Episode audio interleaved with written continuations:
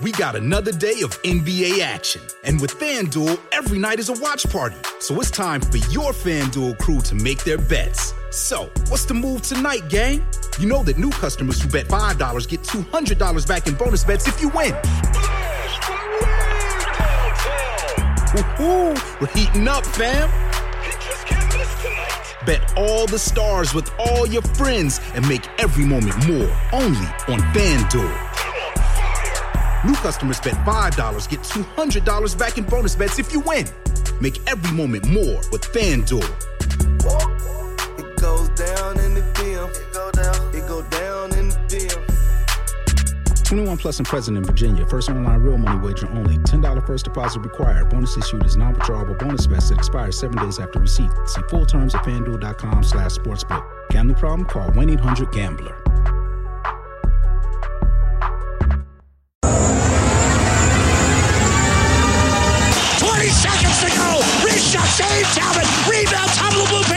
Shot, Martinez, save Talbot. Kopitar bangs it off the back of the net. 12 seconds, wrist shot, Martinez. Save made by Cam Talbot. And here come the Oilers, two on one to win it. McDavid in from the left-hand side. Drysdale waits. There's the centering pass. One-timer, score! Edmonton's home for breaking news on your favorite teams. This is Inside Sports with Reed Wilkins on the voice of your Edmonton Oilers and Eskimos. 630 CHED. The Saskatchewan Roughriders have scored touchdowns about three minutes apart early in the second quarter. They've taken control of the game in Hamilton, now up 17 0 Bakari Grant just catching a touchdown pass from Brandon Bridge. Yes, in place of the injured Kevin Glenn. Brandon Bridge, the Canadian quarterback, playing pretty good so far for the Riders. Also, Cleveland Indians, what a win last night. They tied in the ninth. They win it in the 10th for their 22nd consecutive victory. Now just four behind, tying the all time record of 26 in a row. Playing the Royals again tonight. It is 1 1. That game's in the bottom of the third. Your Edmonton Eskimos are in Toronto. Their game coming up at 2 o'clock tomorrow afternoon. You can listen to it here on 630 Ched. Our coverage will start with the countdown to kickoff at 1230. Dave Campbell will have a preview and a look at the Esks lineup in about half an hour. And Travon Van is back at running back, but because of some uh, the uh, the ratio issues, I don't know if he's going to be out there for every snap because the Eskimos do have uh, five American receivers listed as well. So Dave will enlighten us on how that is going to work. Thanks a lot for tuning in tonight. Hope you have a great weekend planned. It's 6:08 Inside Sports on Oilers and Eskimos Radio. 6:30. Ched will have the Eskimos hosting the Flames Monday night at seven with the face-off show at 5:30 as the Oilers start the preseason. They were on the ice for the first uh, on-ice session of training camp today. Another one tomorrow, including a scrimmage, and then same kind of deal on Sunday. And don't forget Sunday's training camp session open to the public. Seating General admission. There will be a limited concession available. Doors will open at 10:30. The event's scheduled from 10:45 a.m. to 1:30 p.m. That is on Sunday at Rogers Place. For more information, you can go to EdmontonOilers.com. So that's a pretty uh, cool opportunity to get into the building and see the team before they start making cuts and sending guys to the minors, to junior, and all that kind of fun stuff. If you want to reach me, Pretty easy to do so. You can text 630 630. You can phone 780 496 0063. So the lines for the NHL team, and uh, there's no messing around with Todd McLellan, as we know now through three training camps. He puts you in a slot. He uh, tells you pretty much where you stand on the team. Does give you a chance to work up higher, but there's none of this, you know, an NHL with an AHLer on the same line. McDavid centering Maroon and Strome. Leon Draisaitl was between Milan Lucic and Drake Caggiula. Nugent Hopkins centered Jokinen and Puljujärvi. Letestu with Khaira and Kassian. I don't think that should surprise anyone. Anton Slepyshev injured for the start of camp here. On defense, no Andre Sekera for a while. Klefbom and Larsson, Russell and Benning, Nurse and Gryba, and it looked like Yohann Auvitu, the uh, seventh defenseman. Now, with the pairings, there was some rotating because they have an odd number of defensemen uh, out on the ice, but that's certainly how it shook down. The very first line rush of training camp for this season was the McDavid line with Russell and Benning on defense. Now, Klefbom and Larsson were in the later group, but Matthew Benning, he's the guy who's going to get the chance here with Andre Sekera out of the lineup looks like he's going to slide into that top four role to fill in and get a chance to play with Chris Russell and get some more ice time. I think it depends on how everyone performs in training camp, and there's uh, with an injury, uh, there's a spot open. So, um, I mean, for me, I just um, it'll be increased minutes if I do get that role, if I earn that role. Um, so, I, I, look forward to it. I. Uh, I played there a little bit in the playoffs in last season, so uh, I kind of know what it's like and uh, excited. What about being partnered up with Chris Russell a bit here? Yeah, he's a guy that I've always looked up to and for advice and stuff like that. So it's exciting. Uh, he's a great hockey mind and, and he defends really well. So uh, if I do get the opportunity, it'd be uh, great. Well, that's been an interesting and important relationship on the Oilers, the one between Russell and Benning. Benning, you know, in the summer talked about how Russell served as a bit of a mentor for him. I did an interview with Mark Letestu in August, and uh, he said they used to jokingly yet you know with a serious slant to it because of the relationship. They used to call Russell Benning's dad last year, so now it won't just be in the dressing room and between periods and on the plane type of advice. They're going to be right there on the ice together. And uh, Russell, you know, doesn't mind being paired up with Benning. He's a smart player, I think. You know, just communication is a big thing in any um, defensive pair. There's always going to be some learning curves, some cues, but um, you know, with uh, two players that move the puck pretty well, have good mobility, uh, I don't, I don't see it being too much of a problem. You know, Matthew Benning really burst onto the scene last year. He uh, played a couple games in the minors. He, he was up. He, he, got into the lineup, and except for being hurt, you know, he never really, never really came out. I think he was scratched a couple of times, but he he played well. And the thing I like about Benning is he's definitely a smart player, like Russell referenced. And when you look at Benning, he, he's just the type of player that teams need. And if he can continue to, to work on his strengths and, and hold on to that role on the team, look, he's not a superstar defenseman. He's not going to be a top pairing type player, but can he be a good four or five moving along? Absolutely. And, and I think if you look at Benning's game, I don't, in my mind anyway, I would not identify any aspect of his game as below average. I, I, think he does everything average or better. He is willing to be physical. He is willing to hit. He's willing to stand up for his teammates.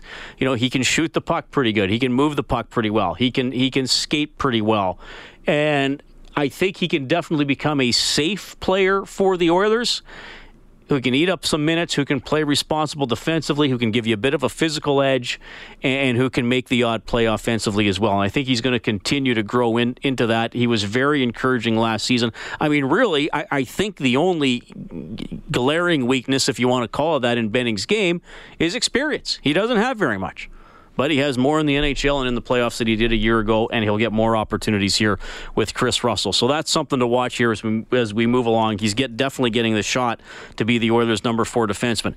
Ryan Strome getting a shot to be Connor McDavid's right winger. Yeah, he can fly. Uh, Patty came up to me and goes, "He's fast." Yeah, I was like, "Yeah, he is." So um, definitely uh, pretty cool. Um, definitely going to be a little bit of an adjustment just to where to get him the puck and how quick he moves. But um, you know, it's a great opportunity, and I know Patty likes to be around the net and you know bang pucks in. He's a big body, so um, I think if we can just you know try to grow that chemistry a little bit, see what happens, and you know, I'm sure things will change. And the lineup always in Edmonton has always kind of changed throughout the games, even so.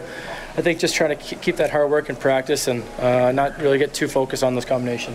All right, so and one of the storylines for Strome, and, and I, am going to say this as an aside first, guys and gals.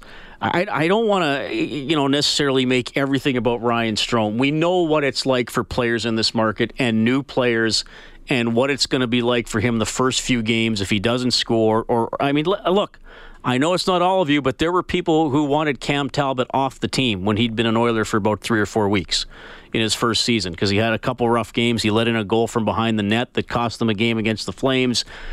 I don't think anybody would want Cam Talbot off the team at, this point. Andre Sekera didn't, you know, his first 10, 15 games, you know, didn't do very much. Kind of took a while to settle in. So, you know, I don't want to beat the Strome story to death, and, and put all this spotlight on him. But there is a story here because Todd McLellan said yesterday he needs to shoot more. 114 shots in 69 games last season, McLellan said is not enough for a guy who they think has a good shot, and and they're going to want to hit the score sheet more than he did last season with the Islanders. And Strome uh, was talked to uh, about McCl- to, to, that uh, was talked about that. McLellan talked to Strome about that this morning. That's what I'm trying to say. Here's Strome. Yeah, no, I got that message this morning, so he beat you guys to it. But uh, yeah, I know I had the same meeting, so um, it definitely he showed me some great numbers and some great uh, stats that I wasn't really aware of. So. Um, I think that just goes to show how good of a coach he is and his relationship with players and um, just uh, something that I never really thought of and look at it in a different way and hopefully can help out. I think obviously the more you put the puck in net, the more things are going to happen. And um, I guess if you just judge by your percentage over your career, I think uh, things will balance out. Do you think that you play the game with a shoot first mentality? Like if a puck comes to you, are you thinking shoot naturally, or is that something you're going to have to develop, especially if you're going to play with Connor? Yeah, I think I think all in all, I think just an offensive player. But I think I've always been a passer, and um, definitely in pro hockey, that's one of the things I've learned: just shooting the puck more. Um, not only to score, but just how good goalies are. You got to get the pucks there to get other guys goals, and um, it's a tough league. It's a tough league to score in, and um, that's one of the things I've been working on is my shot is shooting more. So um, glad it's been brought to my attention before even the first skate, and um, you can definitely focus on that uh, you know here on in. Well, you know it's good to, that your coach gives you a clearly identifiable goal that Strome uh, can work on. I just got a text here from RCN uh, pointing out you know how Eberle's career numbers in terms of points per 82 games. Uh, what does he have here?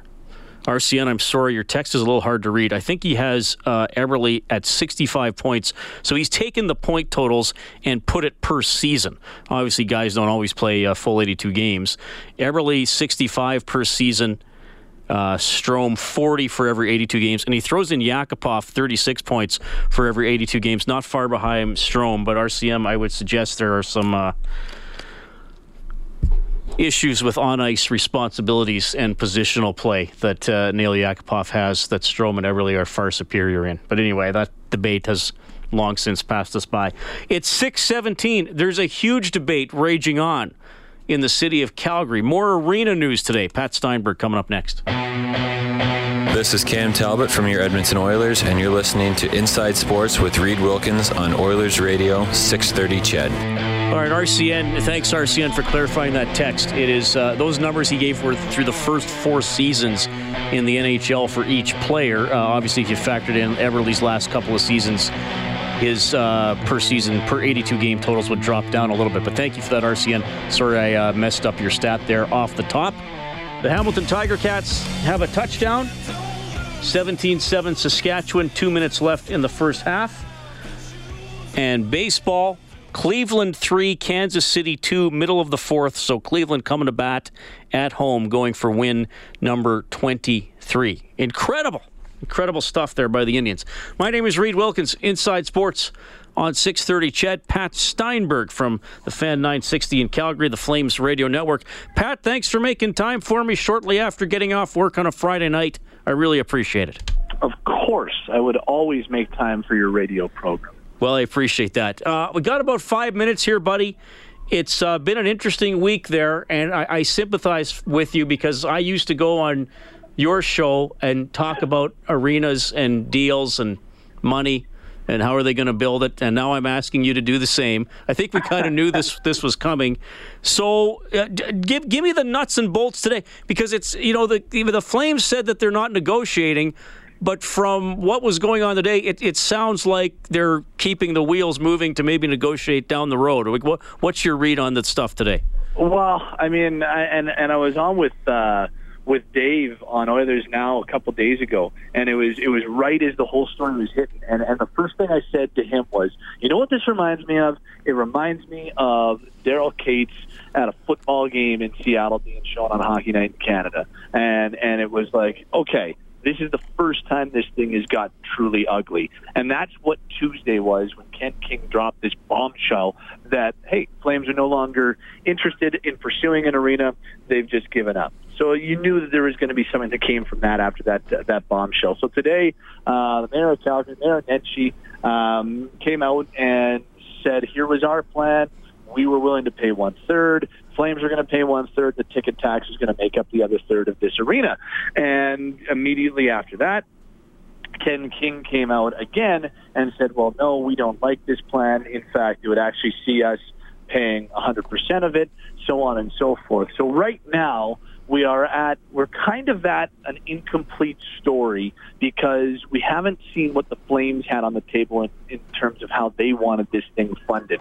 And, you know, there's been rumors and a couple of, uh, a couple of the news folks, like, like, this is the worst part about for guys like you and I. Like, we have no desire to step our toe into the news world, and yet we have to. And now we're having to frat, like, I know you work in a news station, so you have to do it all the time, but I work at a sports station. I don't have to fraternize with news people very often. Like, I, don't, I don't want to do this. Like you and your journalistic questions and your facts and your balance is like, no, we do. We're working in sports. Like this is way more. It's way more fun. Than everybody's all serious. And crotchety. It's like, oh my goodness, like get me away from this. But you know, we had all the all the news people down there today, and you're like, holy cow, this is a big, big deal. And so what we're looking at right now, so the news people have all come out and they've got their their scoops and they've been able to pinpoint what the Flames offer, the Flames proposal might look like, but they're going to come out later next week and, and the Flames are going to show us what their proposal was, what their funding model was, and it looks like uh, we're going to get a look at what their actual proposal for the arena looks like, which I think will be really interesting. Okay. Anyways, it's it's it's incomplete. We'll know more next week. But as it stands right now, everybody is kind of frustrated and wondering uh, how they're going to reach a middle ground. That's kind of where we're at right now. Okay, does it, the, the, the price tag here? This this doesn't include a football stadium anymore. No, then not anymore. So no. what? What? That's just off the table. The Stampeders are stuck in McMahon forever. It sure does look like it. Which is, I'll tell you this much: like the Saddle Dome needs to be replaced McMahon Stadium needs to be, be replaced. I don't know by about tenfold compared to the Saddle Dome. McMahon Stadium is an absolute dump. Like it'll like never it, host the Grey Cup. Like I, I, don't know how it can. Like next, like I, I heard the Stampeders bid on next year's Grey Cup that Edmonton got just so they would lose to try to put pressure to get a new stadium because, like, they'll never get a Grey Cup. The the place the place is the the place was completely outdated 30 years ago, and that's not an Jeez. exaggeration. Like they built it in the 50s, they built it 50 days in like 1956 or whenever they built it, and it and, and you can tell like it looks like it was built in two months and built in the 1950s. And they've done a little bit of renovation, they've done a little bit of upkeep. But the place, I was I was there for the Labor Day Classic, and the place needs needs a replacement so badly. But that's not what we're talking right now. It's it's all about the other side of downtown and having a hockey only arena or an event center kind of be similar to to the uh, the ice district in Edmonton. You know, they're trying to make it kind of the focal point of a revitalization of the Victoria Park area here in Calgary. So, okay, oh, no, no football stadium included in the current discussion. That's for sure. Well, we'll keep an eye on it. The, the negotiations aren't done, I think, despite what the Flames are no. saying, and, and, and, I don't think they're going to be the Seattle Flames uh, anytime soon. Pat, thanks for fitting me in tonight, buddy. I'll talk to you again soon. Thanks for keeping you us updated, it, brother. We'll talk soon, buddy. Right on. That's Pat Steinberg from Sportsnet uh, or the Fan 960 Sportsnet Radio in Calgary, host on the Flames Radio Network. And that is uh, that story. It'll be a year or two before they finally strike a deal and then start building. That's how it goes. Hamilton driving here. We'll see what happens when we get back. Preview the Eskimos game. Inside Sports on Ched.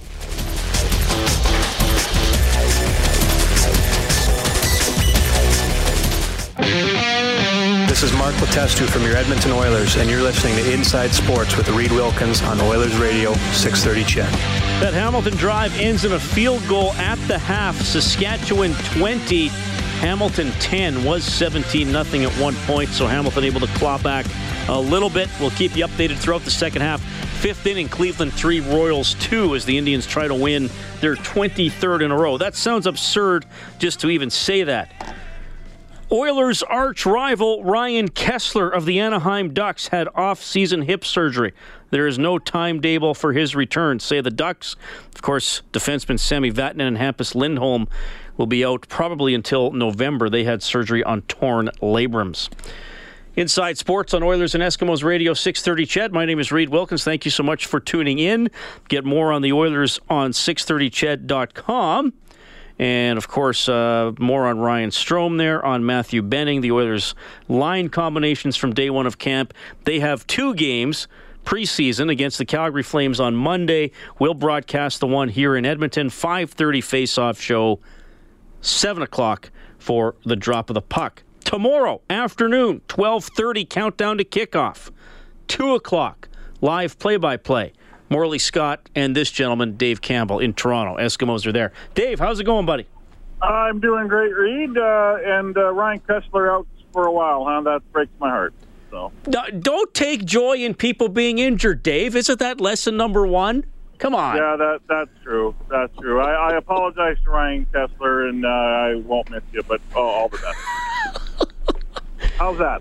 Uh, yeah, I'm sure. I, am sure more people are on your side. That they're. The, he, I, I, think you He's said it right. I think, don't don't take joy in his injury, but no, he, I won't. But he won't be missed. That's that's that's a good way to put it. He yeah, won't be there missed. you go. That that that's okay. You put the right words into my into my mouth. Thank you very much. Though I, I will say this, well, I, I can't remember the first time the Oilers played the Ducks. Obviously, Kesler's not likely going to be in the lineup. I think a lot of fans were hoping he was going to get a little visit from Darnell Nurse or Zach Kassian or, or Patrick Maroon uh, Right. that, maybe they didn't want to risk doing in the playoffs uh, and getting a suspension or something at that time of year. Maybe, maybe you know, whenever he It'll is, have to wait. yeah, that that that may have to wait. May just have to be all focused on on uh, on Getzlaf when they when they get back in. So, uh, anyway, th- are you watching? Are, are you out on the town here in Toronto, or are you watching yeah, we're out of Sask and Hammer? Right now. Yeah, we're out of the town. Um, uh, out with uh, Gerry Moddejonge of the uh, of Post Media, and uh, we're at the Shoeless Joe's, which is right beside the Princess Wales Theater in downtown Toronto on uh, on King Street because uh, it's busy down here uh, in uh, in Toronto right now because it's the Toronto International Film Festival. Uh, so it's very very busy. So people are lining up to see uh, to see some uh, films here. Uh, the Invictus Games are coming up uh, next weekend, and we've highlighted that a few times on our show. So a lot of people coming in for that. Uh, so it, it's a busy place, and uh, of course we're at. Uh, I said we're at Julius is a sports establishment. They don't believe the CFL exists in this establishment, so I've been following on Twitter and on the CFL app. And um, first of all, I'm very impressed with Brandon Bridge for uh, from what I see from the outside looking in.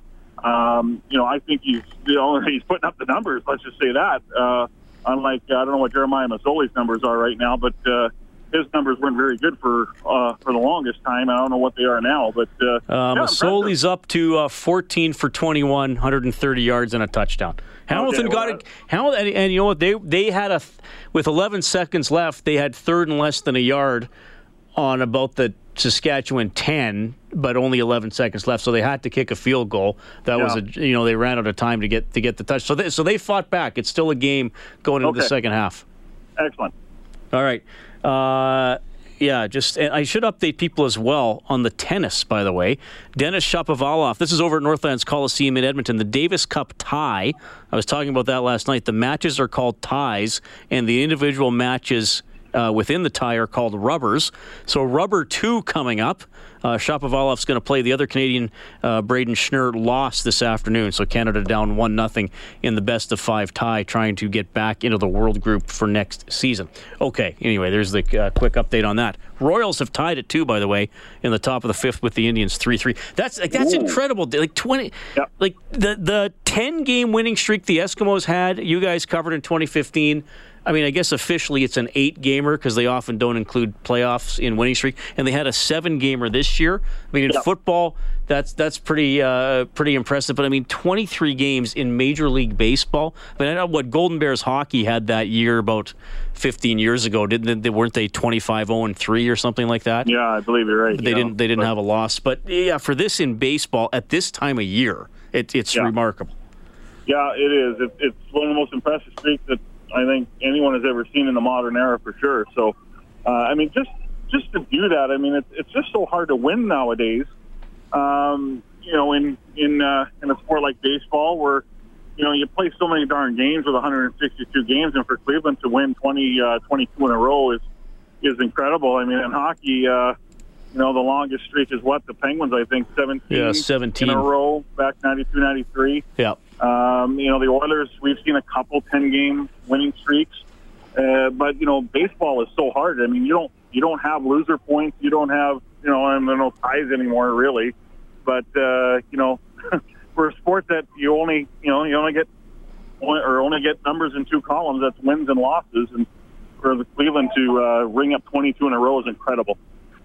Dave Campbell joining us from Toronto. The Eskimos play there tomorrow against the Argos. You know the story for the Eskimos. They won seven. Now they've lost four in a row. They have uh, not lost to an Eastern team yet this season, which uh, shouldn't surprise anybody given the quality of the two divisions. Dave, I-, I was taking a look at the depth chart. First of all, Travon Van is back. Yep. But is he going to be on the field the whole time? Because I noticed they're also dressing five American receivers. No, he won't be on the field the whole time, and uh, you don't see that every day with five American starting receivers. But uh, Pascal Lochard is going to be listed as starting running back, and I, I got a feeling we're going to see uh, more of Lochard than say we did on on Labor Day when you know the uh, the Eskimos also listed uh, Lochard as a starter, but we saw a lot of Ladarius Perkins. So I, I think you'll see Travon Van, but when that happens, you're going to have to have you know, Corey Watson or Shamawd Chambers or, uh, you know, really what I'm saying is a Canadian receiver. But, you know, they just, uh, you know, we talked, uh, Mor- Morley and I talked with Jason Maas earlier today, and, you know, he just said Bryant Mitchell's too good to just have him sitting on the sitting on the bench and not playing. So, you know, they're really trying to, you know, strengthen an area where they feel pretty confident in, and that is their offense. And, you know, against the Toronto Argonauts defense, it's, you know, they're very interesting. You know, they're, they're number they're number one against the pass in the Canadian Football League. Although I wouldn't call their secondary, you know, a really stellar group. And not that you get enamored with the names, but you know, Toronto's front four gets tremendous pressure on the quarterback. They're, they're going to get Victor Butler back in their lineup. He played really four and a half games, and yet he still leads the league with seven quarterback sacks. He's actually tied with two other people, including Shawn Lemon, his teammate, who's now on the six-game injured list. Uh, Cleyon Laing is back which is not good for Mike Reilly and Eskimo fans because no one likes that guy. He's a dirty, Um, the dirty guy, isn't he? That- He's the dirty guy. Yeah, Unless he's hurt on your Mike team. Reilly about Yeah. three times. Yeah, Right. Uh, a concussion, a hand injury, and then that knee injury back in 2015. So, uh, so you know, I, I think the Eskimos are just trying to play to their strengths, and they really think their American receiving corps is, is probably their strength right now.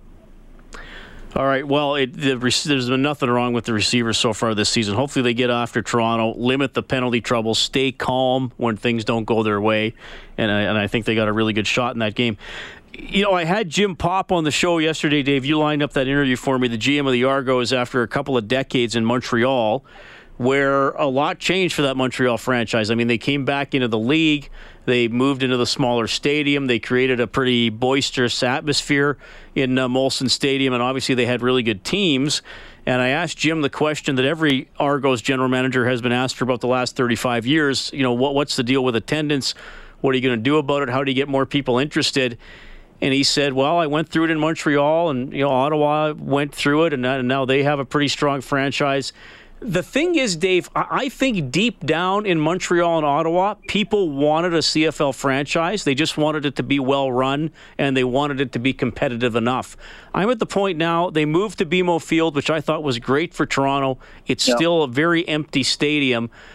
I, I, I just don't know if, if the customers in Toronto want that product. You know, it's like you keep seeing, you know, whatever type of chocolate bar on the shelf, but it no matter how good it tastes, you just don't want that type of chocolate bar, and that's that's kind of I don't I don't think that city really wants to spend money on the on the CFL.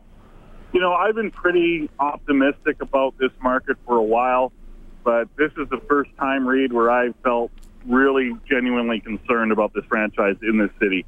Um, you know, there there is a fan base in this city. Um, I don't think it's, it's as large as it once was. I think ownership of the past have driven them away. First, they went to Rogers Center or the Sky Dome, which is just not a very good sports venue. Like it's impressive and everything, and there's a lot of history in that building with the, you know, with the Argos and the Jays, especially with the Jays. But you know, to me, it was just, it, you know, the, the ownership of the past have done things to really drive the market away, and they don't market themselves very well. They still don't do it, even though they, you know, have new owners and. Um, you know, and I honestly think they just felt that, that you know, let's let's plop the Argos at BMO. Let's put them in a in an area that's uh, you know in a which is a young, vibrant area uh, with a lot of uh, you know a lot of uh, different, you know, a, a lot of eclectic people, a lot of very interesting people, a lot of young people in Liberty Village. Um, you know, where they can draw from a massive uh, base, but no one's going. And you know, the Argos.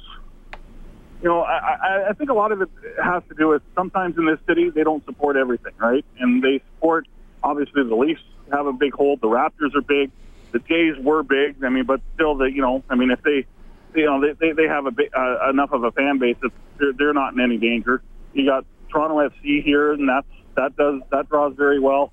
Uh, but you know the CFL just isn't a draw. You know that's why a lot of people say, well, if you bring in Johnny Manziel, maybe that changes. And I think I think it could, but uh, they got a lot of work to do. And you know this isn't a a one year, two year project. I mean, we're talking about what what will this franchise look like in five years. But I think you can have a legitimate concern is you know, is this franchise going to exist in five, ten, fifteen years?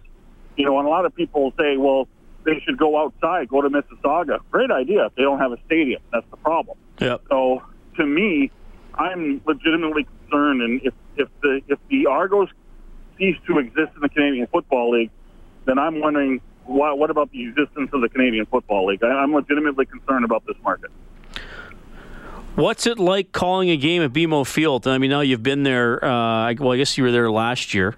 Um, I mean, is it just like a library? You know, it's hard to. It, it, yeah, I mean, it's, I think the atmosphere is better, um, just because the venue is much more suited towards football. Unlike you go to Skydome or Rogers Center, and it's like you know, it's just this cavernous, big, uh, empty, dead atmosphere. But I think there, there's opportunity to, at, at BMO to to have more of a, a lively atmosphere. Um, last year was kind of neat, neat and strange all the same time. I mean, Morley and I called a game in August when the CNE was was on. So here I am, you know, we're calling the game, and then the zipper's in the background for goodness sakes, and you can hear people screaming. But uh, you know, I, I think I think the venue is right. I think the venue is a good good spot, and you know, I think their highest attended game, attended game was over sixteen thousand, and it was a really good atmosphere. So the atmosphere, the, the environment for a good atmosphere is there, but man, oh man, this isn't uh, this isn't an easy problem to fix at BMO. And by the way, the booth sucks.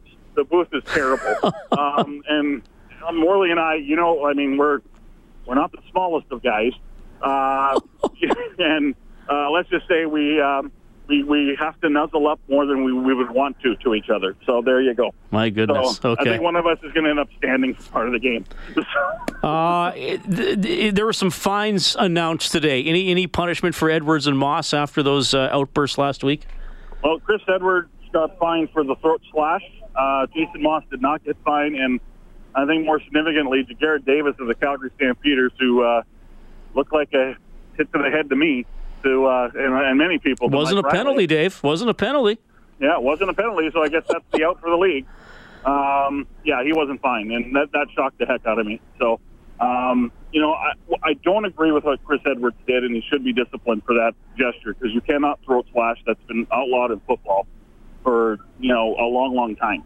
Um, but to me, when you find that action and not find a, a clear hit to the head, I, I wonder where the CFL's priorities are at sometimes. All right. Dave, thanks. We'll talk to you again at noon 30 tomorrow. Game at 2, Eskimos at the Argos. Enjoy Shoeless Joe's, buddy. I will do that, uh, and Ryan Kesler's okay. All right, there, there you go. That's Dave Campbell checking in from uh, Toronto. A good discussion there with Dave about the state of the franchise and also about the Eskimos roster, how it looks. The receivers have been good. They're going to give Bryant Mitchell some looks again tomorrow. Zylstra, Williams, Bowman uh, all good to go. Chambers and Watson will come in there as Canadians. Hopefully, the Eskimos get it done, get back in the win column. It is 648. You can text 630 630. The phone number 780 496 0063. More on the Oilers coming up tonight. We'll also meet a couple of young local boxers who are getting their careers going. That'll be fun. Inside Sports on CHED. Hi, this is Ryan Nugent Hopkins from your Edmonton Oilers. You're listening to Inside Sports with Reed Wilkins on Oilers Radio 630 CHED.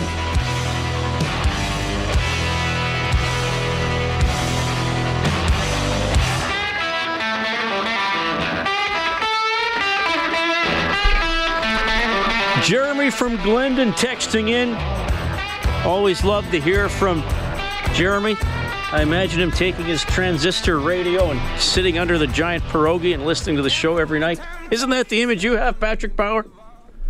Uh, it is now. You painted quite a picture there. You know, maybe he takes his backpack with a, a sandwich and a bottle of water, has his transistor radio on with the headphones, goes and sits under the giant pierogi, listens to Inside Sports, sends the odd text. You know, I'm envious of him now. We're trapped inside like caged rats. He's got an ideal life. I'll see. He says Toronto couldn't sell out Rogers Centre. Montreal plays in a 20,000 seat stadium. The BC Lions tarp their upper bowl.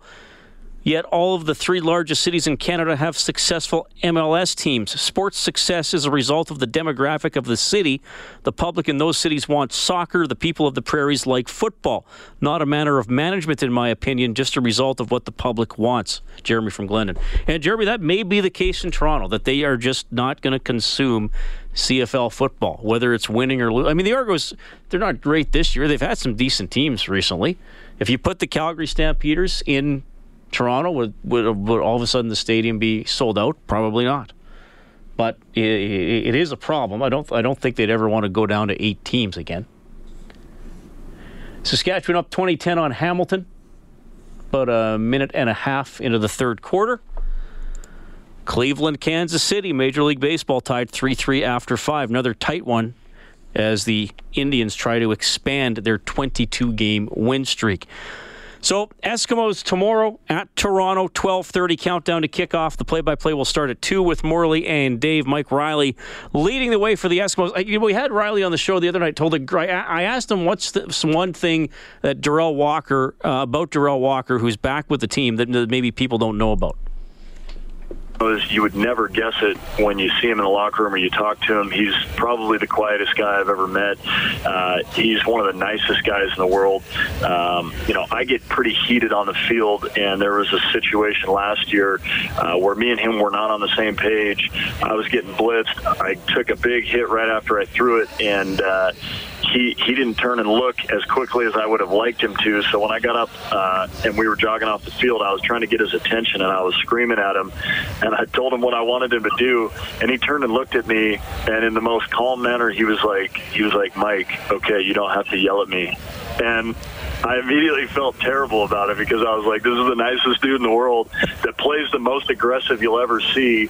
Um, but that's just the type of guy he is. He's cool, he's calm, collected, uh, and nothing really gets him riled up. And that's that's another part of what makes him such a great player uh, in pressure-packed moments. Yeah, great story there. Walker, definitely a great player. Back with the Eskimos, had a good game against the Stampeders on Saturday. He and uh, Zylstra really driving the bus for the Eskimos receivers. Bowman had a few catches. Duke Williams, a big late touchdown.